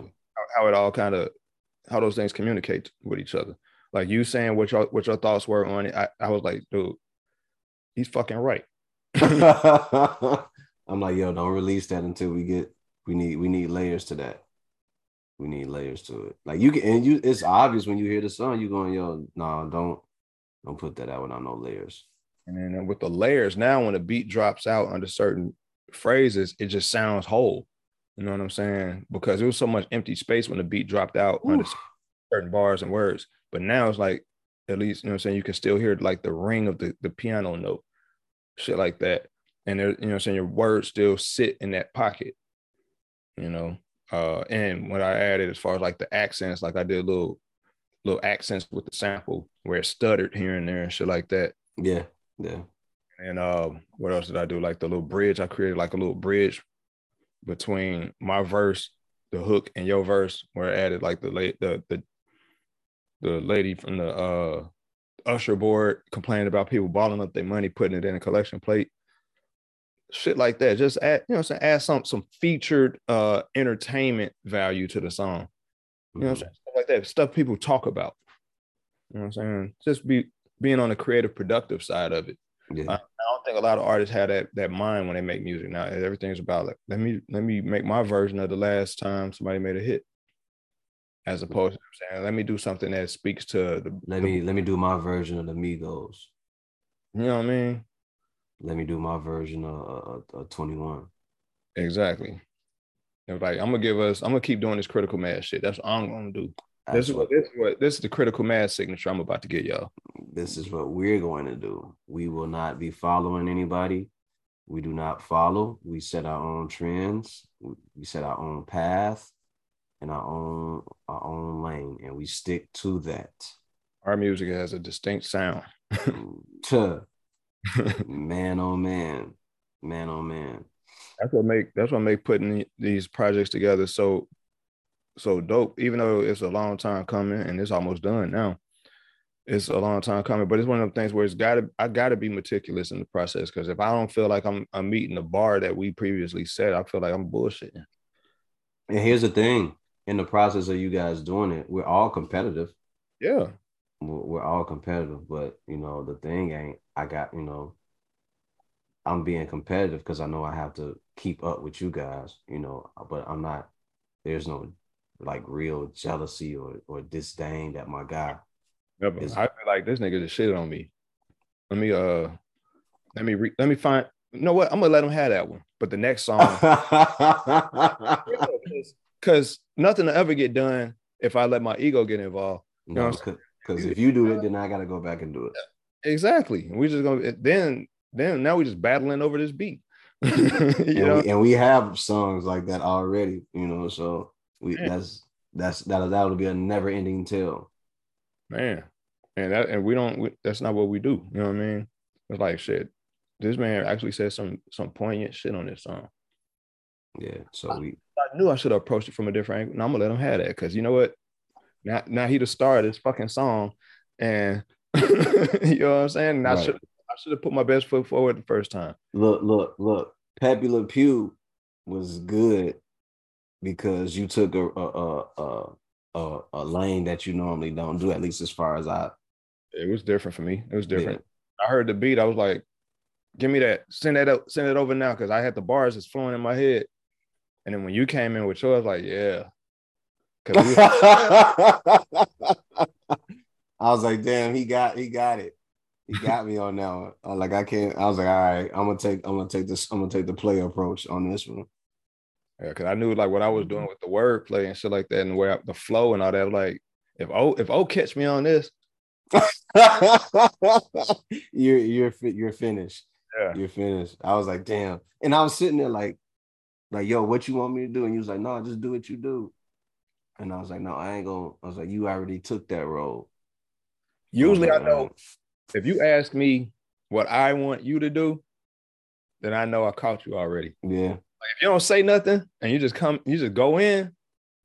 Cause I was honestly, honestly, bro, like um, what's the song we did? Um, it ain't we ain't put it out yet. Um, which one? You must have forgot. Your verses are so fucking hard on that song, bro. That's why I got you sandwiched in between my verses. That's I don't remember that. The dark ass beat because you did the intro on there. You said this is for the this is this is for the people that love bars hardcore rap and double entendres. That's the one that you that I, I'll it, you got a copy of it. You got a Okay. copy. But yeah, this is like because this one we ain't even put it out yet. Okay. We just I think we recorded like a year and a half, two years ago. But yeah, that one right there, because I just I made this dark beat because it kind of I wanted to recapture like that words with friends vibe, but do something a little slower and, and still have some hit to it. Okay. And uh, cause I I was I was rapping bars and you got off into some other shit. I was like, this nigga, right? I'm not rewriting nothing. That's why I said I'm not rewriting shit. I don't I'm remember. Cause you start, you said uh you got off into uh you talked about your mom on it and how motherfuckers was being you talk about fake motherfuckers and how know what I'm saying you said something about uh how rats eating through the back of the fridge. I was I was I was probably on one. I was talking my real life shit. You were getting it off though. I don't remember, but But it fit though. It fit though. Because you did the, you did the intro.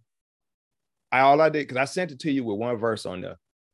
And uh what you came back with, and your verse was long as shit. I actually had to cut it into two parts. okay. Fucking long. Okay. Because I, what I did was I listened to it and I was like, I didn't know if you smoked or what, but I was like, this nigga really on something. So I'm gonna go ahead and split this verse up and put a bridge between the two parts of his verse. So when he comes back in, that's when you're gonna like you're gonna pick up where you left off, but it's gonna come because the beat gonna go harder for you. Okay. And I think I remember. Hold on. It was like no, no, no. I, I don't. I don't know. I don't know. yeah, let me see. Yeah, the name of the song is you must have forgot. I know I wanted to do something called "You Must Have Forgot," um, just based on the fact that people act like we not really, man. So for the people that's listening, we really do music, man. That's it.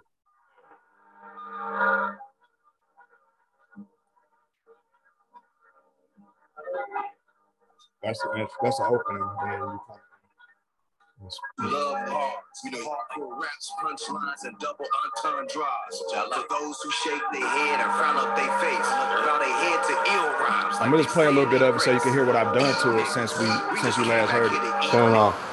All right, all right, all right, all right. yeah, This no, is for people who love bars. Something. hardcore double. rap, dou- double entendres. Ones who like to shake their head and frown up their face, listening to ill rhymes. Something like and, bow their head like they saying their grace. ill niggas. Well, I don't know. You was going nuts on that though, bro. I don't know. I um I I just I just wanted some hard. I just want to do some some some hard some some ill shit. You know, like I just wanted to. I said when we was talking about it, and I was like, I got something. And when I sent you that, because your turnaround on that was quick as fuck. Yeah, because I I already I, I already had a a verse written, and then when you sent it, I think you Because I just had a all I had was a verse on it. I didn't even have like because there's no hook on that song. oh shit I didn't know that. There's no hook on that song at all. So I after you after you did your your verse, I think I just went back in and I had like this shit. Like by the time you had sent it back, I had already wrote a bunch of shit. Right. Yeah, I need to hear. Is it is it in the Dropbox? It should be in the Dropbox. All right, I'll, I'll check it out. I'll check it out. Um, I don't I don't recall everything that I wrote, but Some shit on there. I was like, uh, something. I said, uh, scandalous. Something like Ozzy Mad is. My delivery so sick, I should probably drive an ambulance. mm, I got the temperament of uh, Merovingian. Some shit. I was I was just spitting my bars, getting my bars off and shit like that. And then you came in with the with the personal street shit, and I was like, oh fuck. but But I was like, no, we not we not changing it though, because that, don't shows, change it. that shows the you know what I'm saying the, the the range that we got. Yeah, and you know I don't really get into the to the the personal shit too often where I speak on. Exactly. That's why I was like, nah. And it was and it was just it was hitting. Everything you said was just hitting. I was like, this nigga right here just he got off into his his his uh fucking Benny the Butcher. he got in your Benny the Butcher, Conway the Machine bag with the, Hey. with the personal street shit. But before they were around, I was here. yeah. You know what I Before mean? they were around, I was here. I, I just never heard it. God just never heard me go off like that. It's Yeah. there. We're nuts. It's there. But yeah, that's I remember I remember those days, you know, rats chewing through the back of the fridge. Yo, my life is real, man. My life is real. I don't have to fabricate nothing for nobody. Nigga said, uh, if a nigga ever said he put his hands on me, ain't a threat.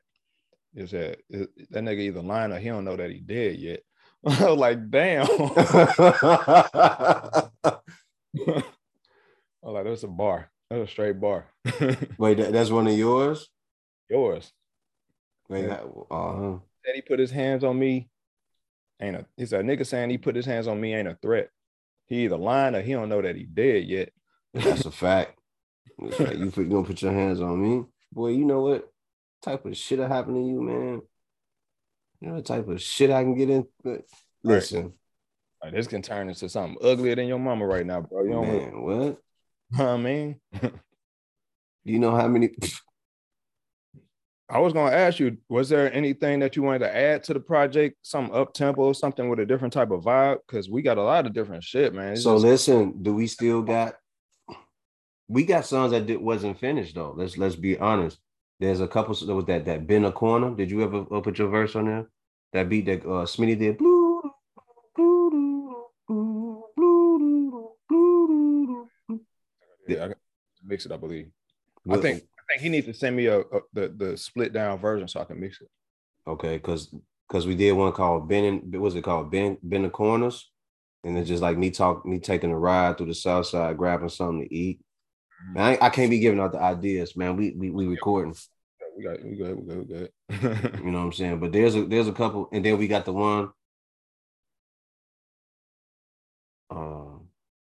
about the purple berry, uh, purple berry on my brain, in the champagne, something something. This is- That's the one I did that beat. Uh I know exactly what you're talking about. I know it's one you're talking about, yeah. That's some cool shit. With the CME campaign. with yeah. the CME campaign. And you told me, yo, keep that flow. I was like, I can't. I always jump in and out of flows all the time. I can't. I, I can't. Yeah, I jump in and out of uh, flows all the time. Yeah, that was a that was a dope one. That one was finished though, right? Because we we did all the verses.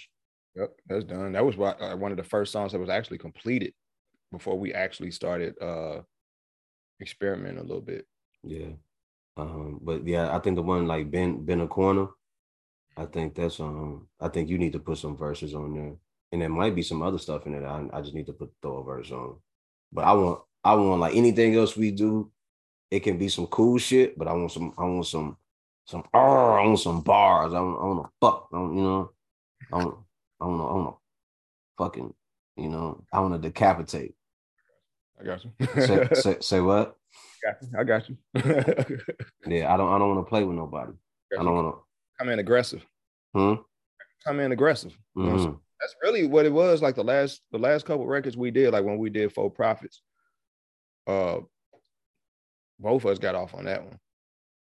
Uh that one, uh, and that was bar heavy too. I- Is is that is that in the Dropbox? Because people, for those who don't know, You For Profits was originally a song. Ah, so when I tell you, or you you ask me, and I tell you it's a triple entendre, it really is, or it's a quadruple entendre. But anyway, go ahead. Say what you're gonna say. I was gonna say because I think uh I think I sent you the last revision I made to it because I, I I might add a little bit more bass to it because I think because the drums hit the drums got some punch to them and shit like that. But I just think it needs some warmth underneath it a little bit to kind of like because the vibe is there. But I don't want to I don't want to touch it too much. So I'll probably just add a little bass to it. Is it is it in the uh, Dropbox under Full Profits, or is it under something else? Mm, I think it should be under there. If not, I can just put it in there again. I got all, I got versions of all this shit on my phone because I always listen to it to see what what changes I need to make on the mix. Okay. Okay. Yeah, it that started for those who are listening. Full Yeah. Profits, which you are now hearing as a podcast, was originally a song. And the song, uh, if you ever get a chance to hear it, which you may soon, it it'll explain some things for you. But to all the all the lame ass suck motherfuckers, you gonna have something to say anyway, ain't you? Because you ain't too happy with your own self. dealing with uh unresolved issues and shit.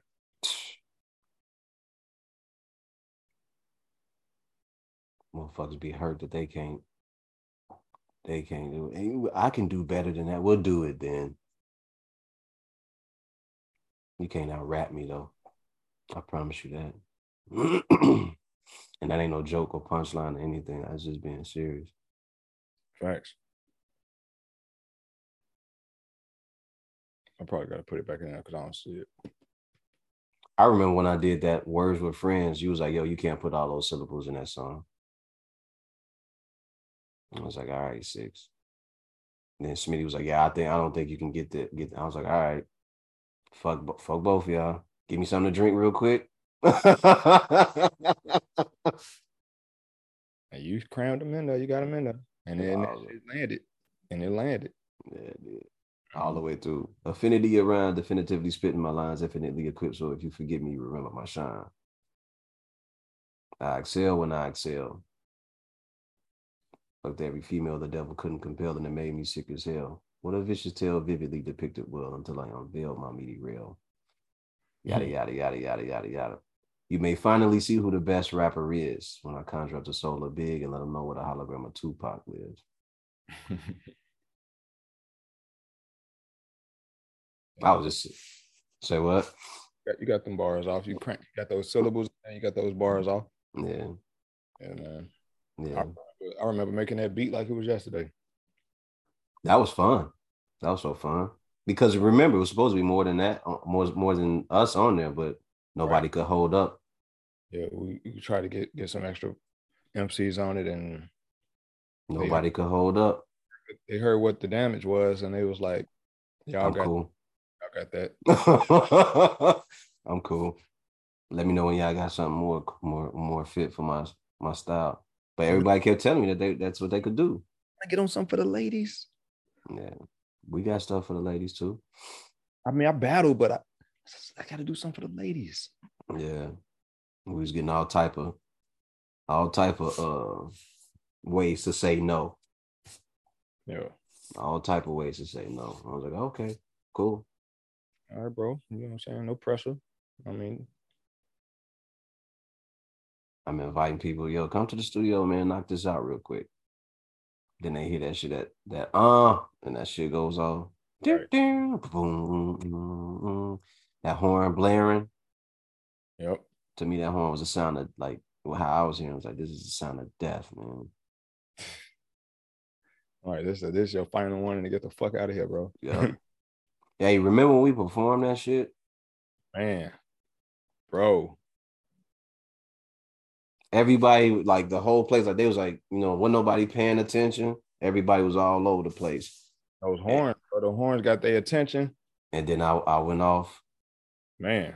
And from that point, it was like the fourth the fourth or sixth bar once i they was like yo this motherfucker spitting and then everybody ran up to the front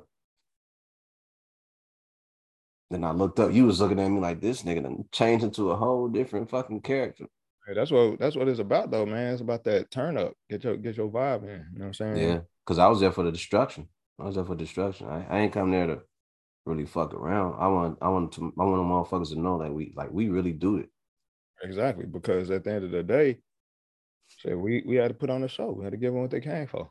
Yeah, yeah. It was a good time. Yeah, yeah. Yeah, but we definitely gotta um lock in and get some more stuff done. Uh do you do you have a um a pick, a list of, of stuff that's gonna come out on that project? Uh, I got No. a few. I got I got about I got six that I'm picking from right now, but I want to make sure that I, I it it is cohesive before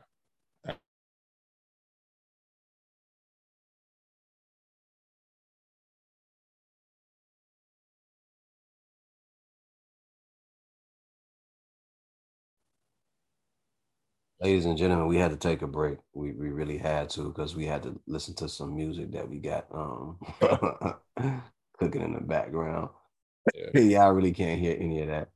No ideas, no nothing. No, no, no, no, no. We can't let you guys have in on any of that stuff. But we got some work, man. Dope stuff in the tuck. Yeah, yeah, yeah, yeah, yeah. I gotta hear that song where I get off though. Um, um, yeah, I must have forgot. Yeah, definitely gotta hear that. Anything else you want to uh talk about? Not really, bro. I think we talked about a lot of the stuff I had already. Did we just we didn't discuss about Black Panther? You ain't seen it, but to the people that haven't seen Black Panther, uh, I don't know if I should encourage you to go see it or not. But Black Panther was a cool movie on the surface if uh, if you don't really pay attention to um messages and imagery and things that the uh the underlying messages and subconscious stuff that they're doing in the movie. Um, I'm all into women women empowerment, which is a dope thing. Uh, but I disagree with making it seem like men aren't needed in the community. We have to break this whole thing amongst us where the men aren't needed. The men are needed and the women are needed.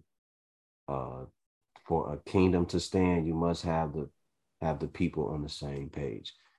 It's no way that people can stand without without being together. there are so many messages in this movie that I did not like. Um, on the surface, that you go, okay, cool, but the, I, I have to wait to, for to, for six to see it for me to really like express some of my frustration with it. But um, it's it's okay on the surface, but when you start looking at it and the things, you know, it's okay for people to attack us and for us to forgive them and and and then we go on about like the, this whole turn the other cheek shit. Uh, it, it has to stop. Um, we've been turning the cheeks for too long. We look we look goofy. We look like goofy slames and suckers, and we've been looking like goofy slames and suckers since they took out Malcolm and Martin.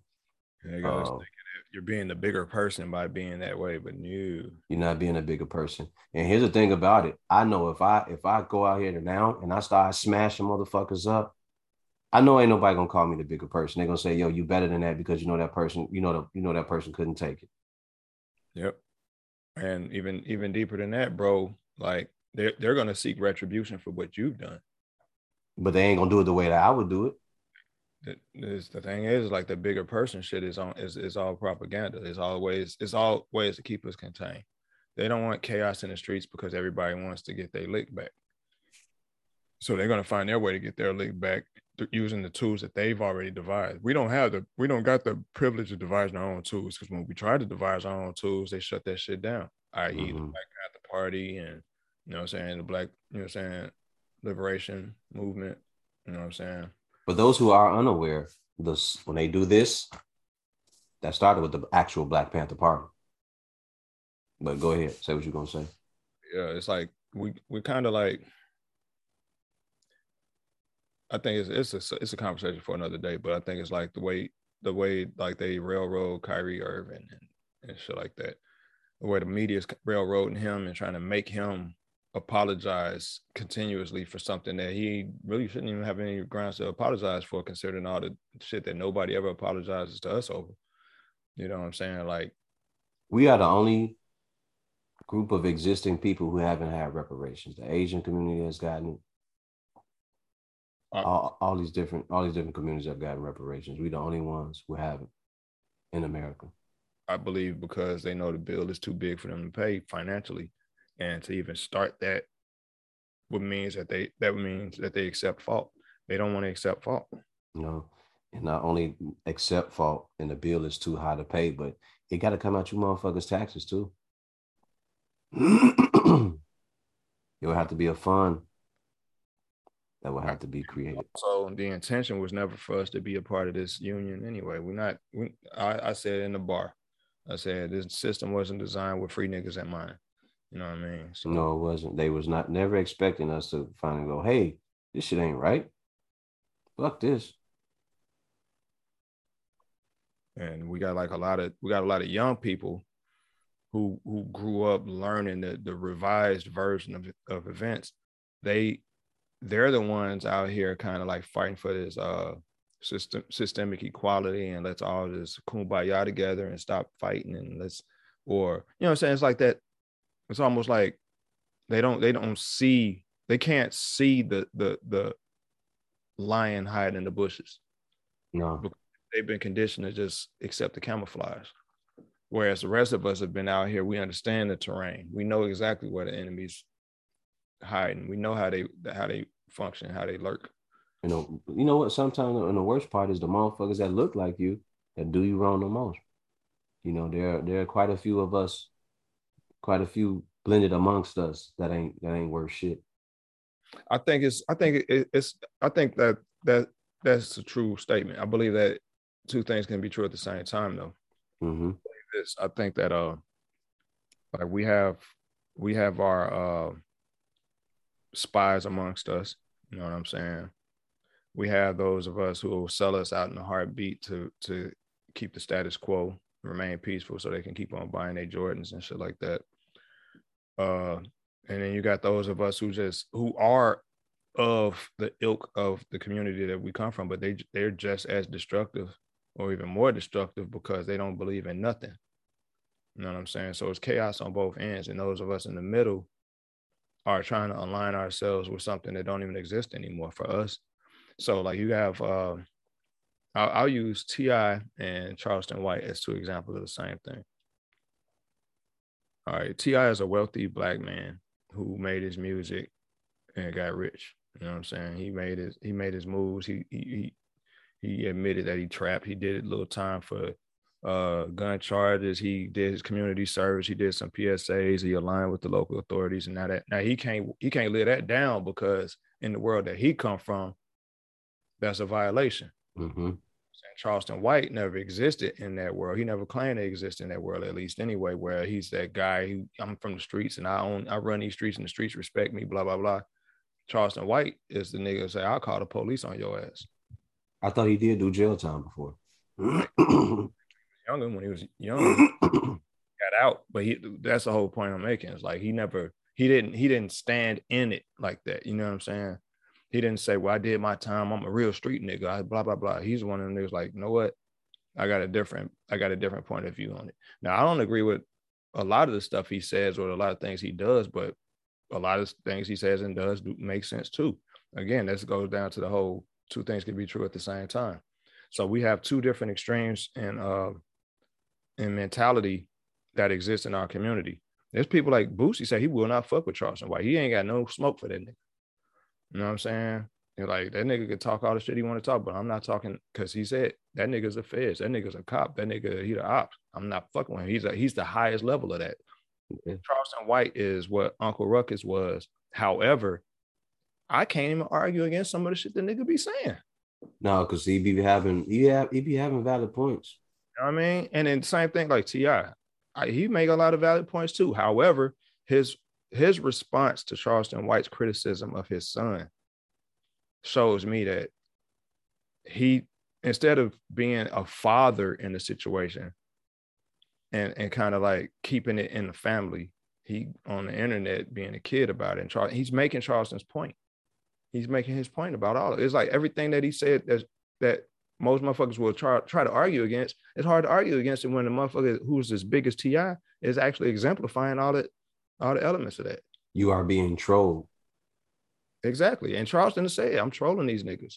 I'll say whatever it takes to get your attention. As long as I have your attention, I, I, I can I can monetize it. Yeah. That's a, his whole purpose.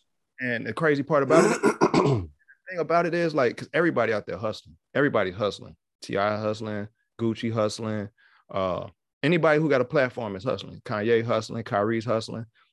It's all about intention. So Charleston White's intention lies in his message. You see what I'm saying? So, like, if you really listen to what he's saying, he ain't he ain't saying nothing wrong. It's just how he it's just how he gets you to it. Yep. He packaged it the way he packaged it. So it looked like a bag of flaming hots, but when you open it up, you know what I'm saying? Some carrot sticks and shit.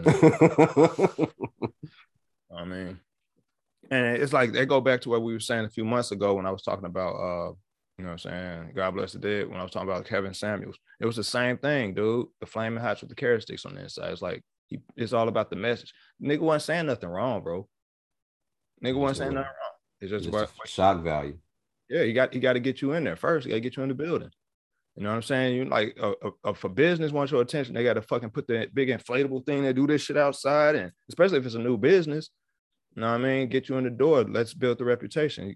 Because most most new businesses don't have brand recognition. You establish brand recognition by reputation. So that's what that is. You know what I mean? Some people are good at it, some people aren't. Some people are like again, music artists or NBA players and stuff like that, they their brand recognition is already plugged in because guess what? They associate with a big conglomerate business. Charleston White don't get that machine behind him. So he got to be a big mouth. He got to say some shit that's gonna shock the world a little bit. Kevin Sanders had to be a big mouth. He had to say some shit that's gonna shock the world a little bit. Is he saying anything wrong though? You know what I'm saying? When I saw when I saw him trolling Lil Durk and all them, I was like, "Ooh, they don't even know he they being trolled." You know what I mean? They just reacting. They reacting. Oh, I'm a real nigga. I'm a real. No, don't react, bro. Don't react. You you you you're you're feeding into what he want. And Charleston White, like 45, 46 years old. Go, you know what I'm saying? Like with, with with one real eye. Right. And the nigga say he said himself, he said, I say some real fucked up shit all the time just to get you talking about me.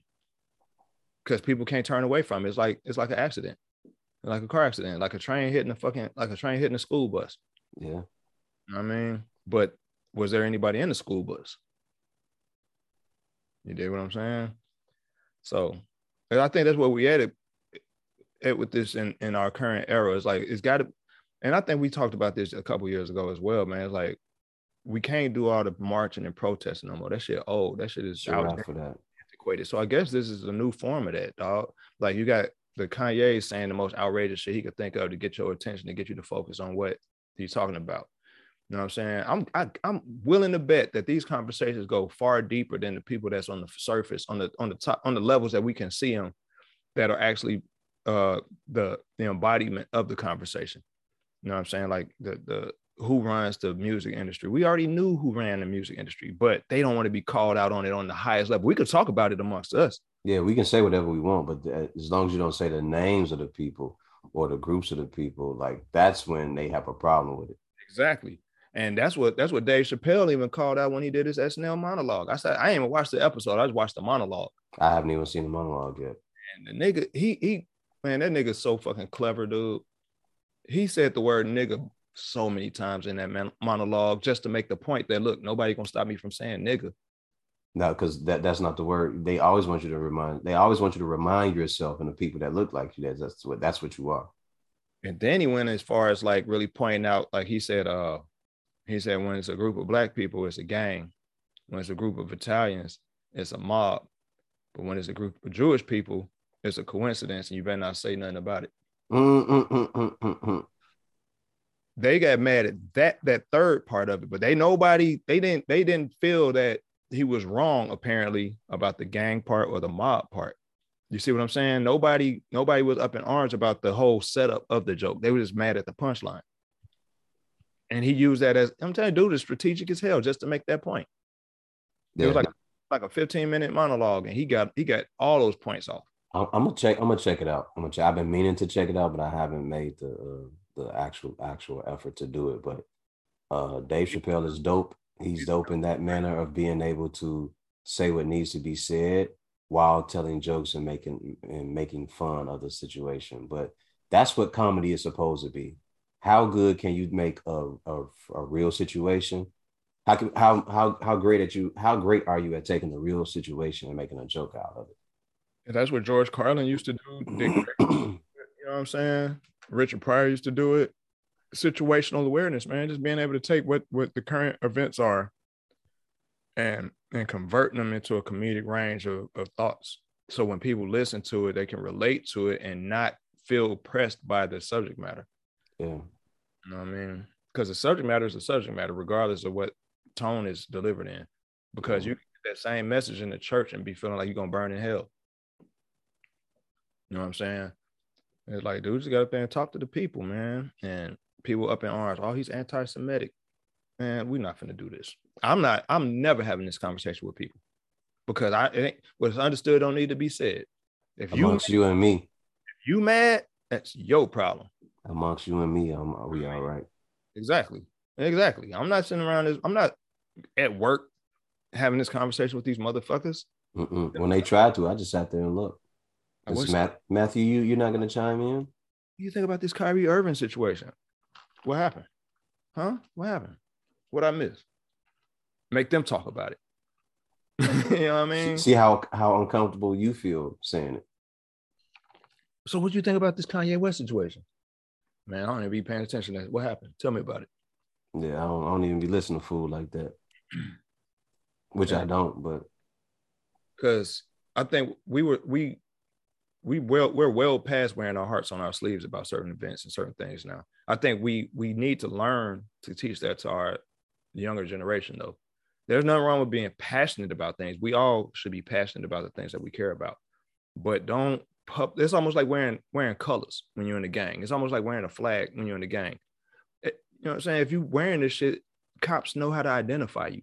The ops know how to identify you. Sometimes you got to be covert. Sometimes you just need to just sit back and let them expose themselves. That's why Mhm. the KKK looks so foolish.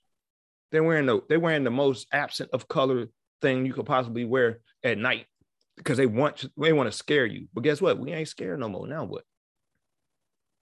The jig is up. What you gonna do? You know what I mean? cowards. So I don't know, man. It's like this. It's it's the life we live. That's why we'll never become a fucking type one, a, a complete type one civilization, bro. We'll never be a type one civilization. We'll continuously be a one a point oh two civilization, or whatever the fuck we are, where all we do is kill each other, fuck, and, and use our resources. That's all we'll ever be as a species. Because Mold. because we can, you know what I mean? We're I- mold. Shit, mold and fucking and fungus is As a species, we're mold. onions. Onions are more intelligent than us. onions, are, onions defend themselves, and they don't got no no real mechanism to defend themselves other than the fact that the two chemicals come together and burn your eyes when you cut them open. That's a self defense mechanism. They know they can't do nothing about dying. But yet you cut a fucking onion in half and you plant that half in the dirt, it'll sprout fucking roots and continue on. yeah. I mean, we got to do better, bro, as a as a people. And I that's the, the separation aspect of it is I believe that because you know they've, they've been going around for the last couple centuries, probably even longer, excavating all these different tombs and stuff like that, right? And the general public only gets to see what parts they put in museums and books. Dude, there's a whole there are there are entire civilizations that are erased from history from you know maybe from natural disasters or whatever centuries before the last time we remember. So let, let's say the last time we were, we have any real records like 2000 years ago. So 2000 years before that we call that the bc era we might have been flourishing then and we fucked up then and ended up on our ass because of some natural disaster some shit we didn't some catastrophe we weren't pre- prepared for. And here we are doing it all over again a different way and we're still fucking it up because you know why? Ego. Because nobody wants to just acknowledge the fact that nobody know what the fuck they talking about and they stepping on people for it. Nobody know what the fuck they talking about bro. If all the information is hidden in books they used to say you want to you want to keep a nigga in the dark just put the information in the book. Niggas is reading. But who's to say the information in half of the books we picking is fucking accurate anyway? Because guess who gets to publish this shit? Who owns all the publishing houses? Bang bang. i don't went on a whole tirade and shit. No, you good. You good. Like, I always say, this is what our conversations sound like when when it's just us. Um, Bro, I almost forgot I was talking into a mic. yeah. Uh, the, the, and the crazy part is that you know when you try to have these conversations with with people, it, it just don't click. So it's like, yo, do you know about this? You know, they think, oh, mm, ah, mm, ah. Yeah, because they they want to they they they will fight you to remain asleep. You know and that was that was one of the reasons why I posted what I said. You know, I said sometimes I keep forgetting that, you know, I'm a free thinker Mhm. and that I keep trying to talk to people that are agents. And I need to let, let them sleep. bro. I had a conversation with this uh, young white guy night before last on the job. He one of the youngest people on my team. He was talking about this uh, student loan forgiveness shit, this government student loan forgiveness shit, and he can't wait to find out what what, what they're gonna do to help him with his student loans. I said, why you want them to help you with your decisions? And he was like, well, talking about how much debt he's in and blah blah blah. I'm like, but you chose that life.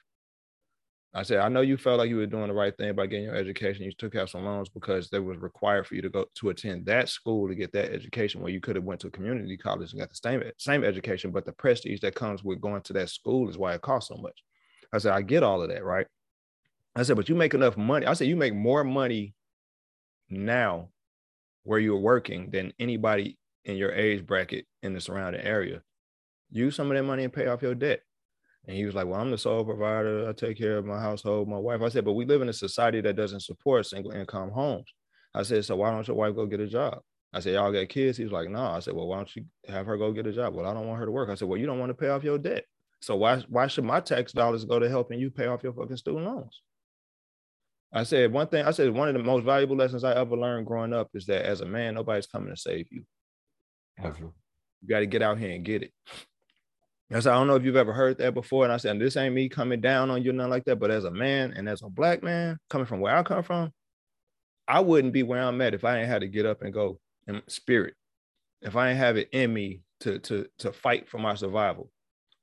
I don't do I honestly I I grew up on government cheese and shit like that.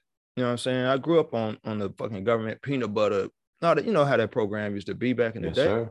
Loaf of bread. Block cheese, bread, and some canned whatever the fuck. And I, I told him, I said, dude, where I come from, I ain't never going back there. It's always up. It's always up. I said it's up in so many ways for me because I refuse. I said to hear you complain about whether or not you're gonna get this fucking student loan forgiveness. I, I said they don't owe you that. I said, and then another thing I learned, I said anything the government give you got strings attached. I said you up here willing to accept a handout that ain't really a handout, bro. I said if, if, anything, there's some there's some requirements that come with that. I said, have you even observed all these people who got those fucking PPP loans and how that shit look? I said the people who legally got them and the people who got them illegally all had agreed to the same terms for that fucking loan. You know what I'm saying? So you you take you take something from the government now they require you to answer so many questions and and, and submit documents every year until it's paid off and all this old shit. They're they're monitoring you. They're observing your income and all this old shit because you He agree, can easily just take a hundred dollars out of his check and just and just pay it. my nigga. Like that ain't hard to do. One hundred and fifty dollars a month, whatever. I told him, I said, that's money you ain't gonna miss. I said, because guess what? It's you, you, I said, it's a product. I said, you got the education, right? He was like, Yeah. I said, so you got what I said, they they they lived up to their end of the bargain. Now they asking you to live up to your end of the bargain. You want somebody to help you with it? You agreed to pay them their money. Yeah. I said it's no mm-hmm. different than getting a car. Just because all right, they deliver. If I go get a car at a car lot and they get and I get to walk away with the keys and, and go out there and drive the car off the lot. Now my end of the bargain is paying this motherfucker off. They gave me the car. Now I gotta I pay qualify. I qualify for it. qualify for it. So it's no different. I said, dude, you got to look at you got to change your perspective, man. I said, I don't know what your dad or your mom ever told you, but a man, a man ain't looking for nobody to save him. Because if you got a wife at home and she knows that you waiting, if she's if she's looking at you to save her and you looking at somebody else to save you, she might as well fuck the motherfucker you you looking at to save you. Yep. Because your, your job is to provide and protect. And apparently you can't do neither because you need help. How old is he? 26, 27. You know what I'm saying? It is one of them things, man. It's like a lot. That's it's a it's a generational thing, bro. My sons, they they they, they all they hear it, they hear this from me consistently. Nobody's coming to save you. You know what I'm saying? We family, I got your back, blah, blah, blah. But I gotta, my job is done. I've raised you. I made you a functional human being in this world. I got all the game and advice you could ever need. But if I drop dead tomorrow, what you gonna do?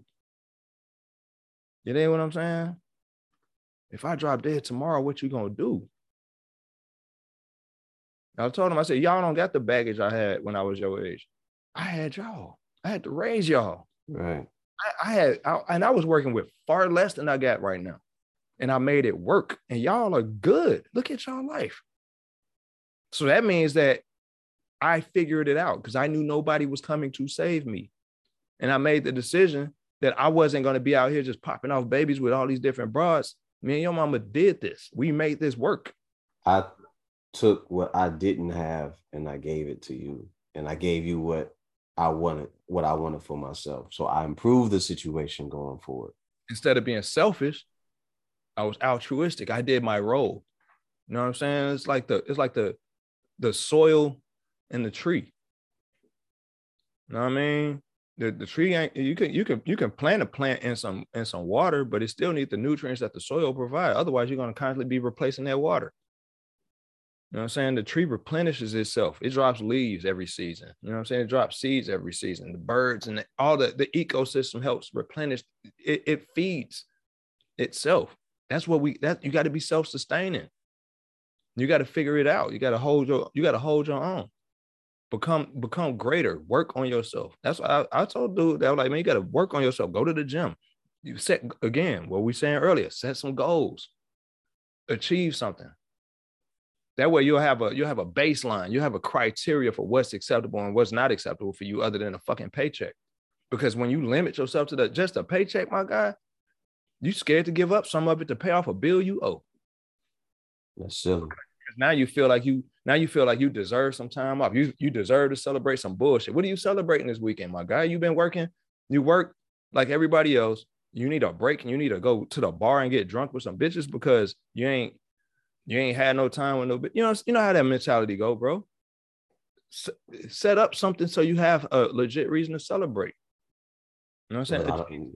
When you're young and you don't know no better, you think that you're going out like um, you're celebrating something, and you're not. Right. I'm celebrating life. What about life are you celebrating? What, what what have you achieved in this life, right? I mean, in in the since the last time you came out and did this, I see a lot of women do that shit all the time, bro. They got kids, got first of all, why are you 27 years old with four kids? Now you now your mama gotta watch them so you can go celebrate. What the fuck you celebrating? Ladies and gentlemen, we're gonna get out of here. That's a conversation for another time. Yo.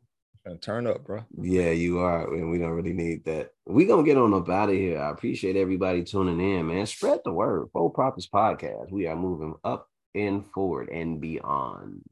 Facts. We we are enjoying life at the same time. We're getting through it. We got some stuff that's in the works. We gonna we gonna keep working on. Creed got some new articles of clothing coming out soon. Um, y'all gonna y'all might catch me in some new shit coming soon. Uh, got my stuff on ready to order.